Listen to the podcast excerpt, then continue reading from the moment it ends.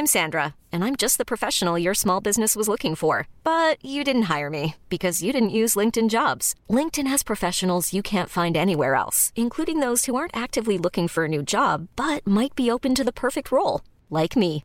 In a given month, over 70% of LinkedIn users don't visit other leading job sites. So if you're not looking on LinkedIn, you'll miss out on great candidates like Sandra. Start hiring professionals like a professional. Post your free job on linkedin.com/achieve slash achieve today. Wow. Nice. Yeah. What you're hearing are the sounds of people everywhere putting on Bombas socks, underwear, and t-shirts made from absurdly soft materials that feel like plush clouds. Yeah, that plush. And the best part? For every item you purchase, Bombas donates another to someone facing homelessness. Bombas. Big comfort for everyone. Go to bombas.com slash ACAST and use code ACAST for 20% off your first purchase. That's bombas.com slash ACAST. Code ACAST. Hey, it's Paige DeSorbo from Giggly Squad. High quality fashion without the price tag? Say hello to Quince.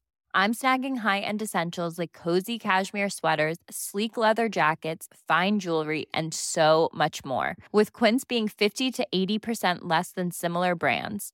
And they partner with factories that prioritize safe, ethical, and responsible manufacturing. I love that. Luxury quality within reach. Go to quince.com slash style to get free shipping and 365 day returns on your next order. Quince.com slash style. Hello, chickens. This is the fabulous Adam Richard, and I have a theory.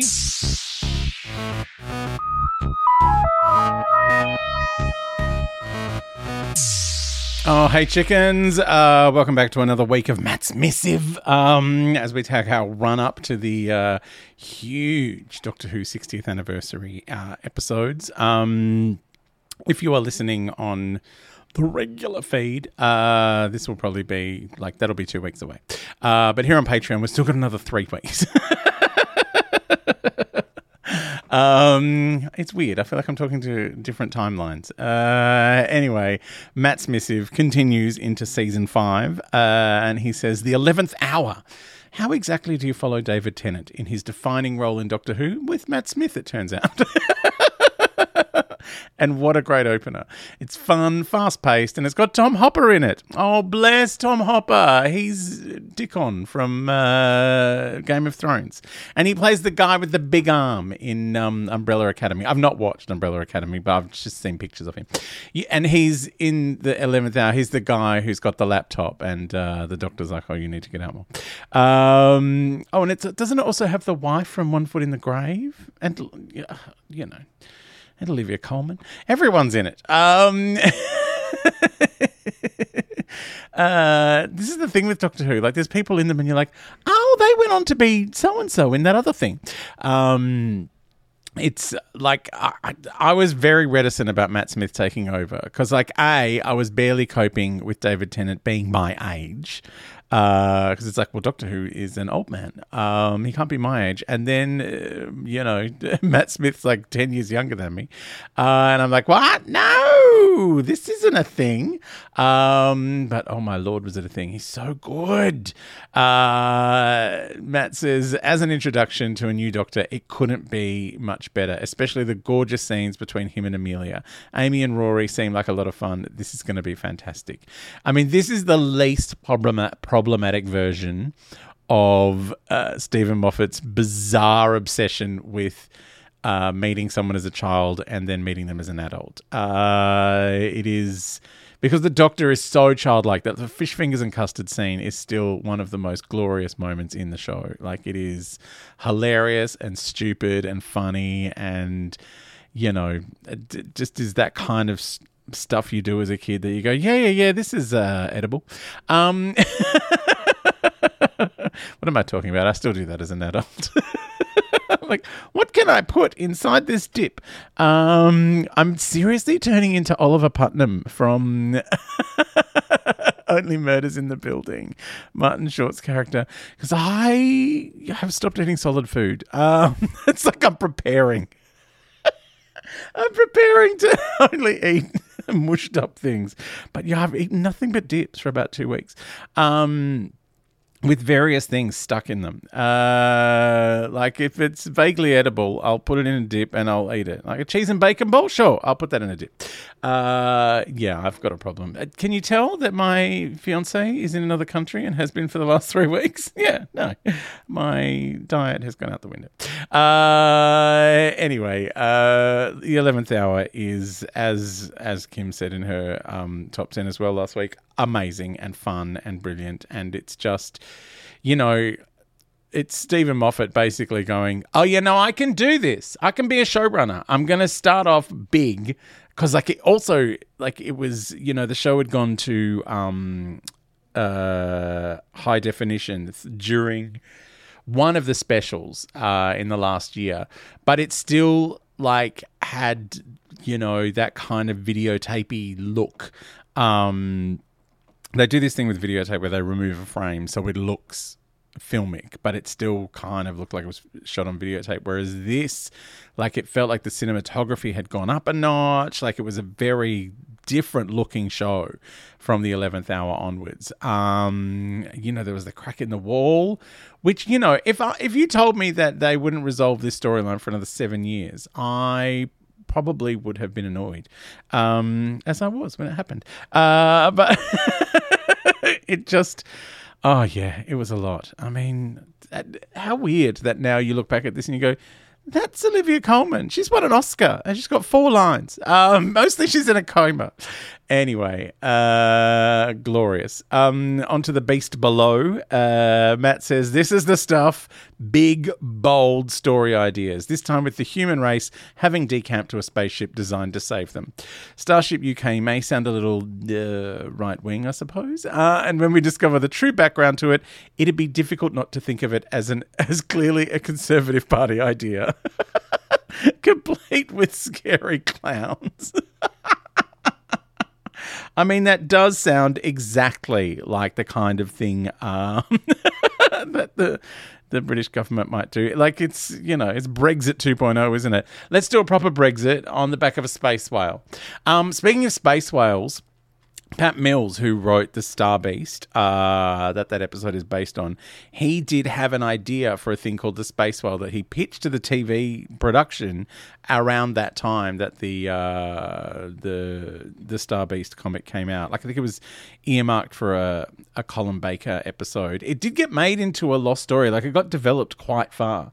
Um, he's been writing about this in. Uh, he's got a Substack, Pat, Pat Mills. Uh, he created like Slain, the and Nemesis, a whole bunch of amazing kind of seminal uh, 2000 AD uh, comic book stories. I mean, he kind of was the original editor of 2000 AD.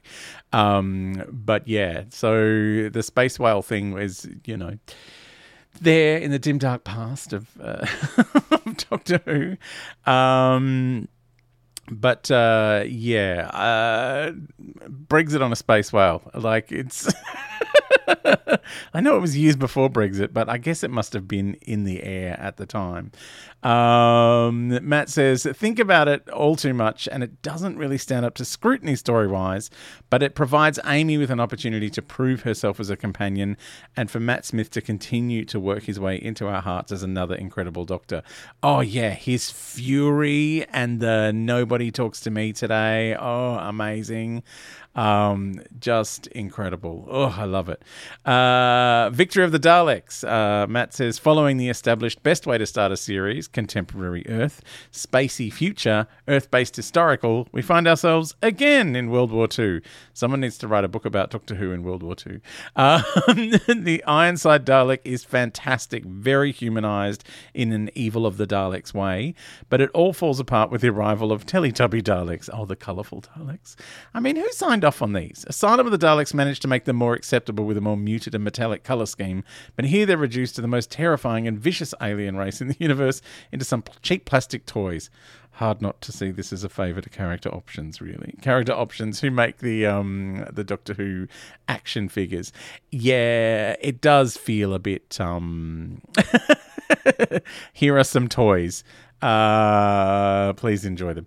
Um, you know, one thing I do find uh, kind of fascinating about these Daleks is just how quickly they were sent out into the world as dollies, as toy. I mean, you know, the the spray bottle that we used on Whovians was in fact one of these Daleks, a blue one, which uh, here's a confession that was actually mine, um, and it was a bubble bath. it wasn't. Someone once bought me a Dalek bubble bath. I'm like, awesome.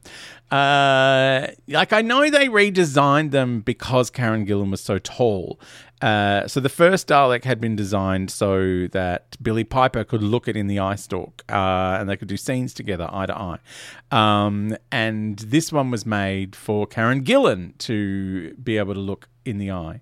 Uh, but yeah, I think it's. I mean, it's also weird that they start with the old school Dalek, even though it's been sprayed khaki um, to fit into the war thing, and then they all spit them out. I mean, look. That aside, Jammie Dodger, amazing. I mean, we have done this episode, haven't we, in this podcast? Um, I can't remember what we've done or what we haven't done anymore. Uh, we're nearly up to episode 800. Count me some slack. Uh, but yeah, I like. There's some stuff in this that I enjoy. I kind of like the the space spitfires like i kind of find them adorable um and yeah the the redesigned uh, Daleks are probably, you know, not the best. I w- I wouldn't mind them coming back. I did, I did like the stone one. I thought that was good. Um, anyway, oh, this is fun. I love going through these. Thank you, Matt. Uh, we'll continue the Matt Smith series uh, in the next episode. Oh my God, we're getting angels again.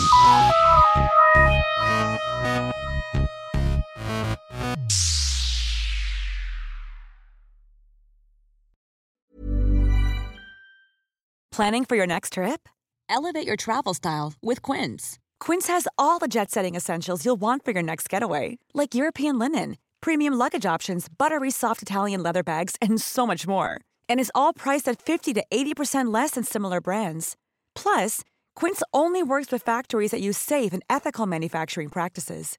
Pack your bags with high-quality essentials you'll be wearing for vacations to come with Quince. Go to quince.com slash pack for free shipping and 365-day returns.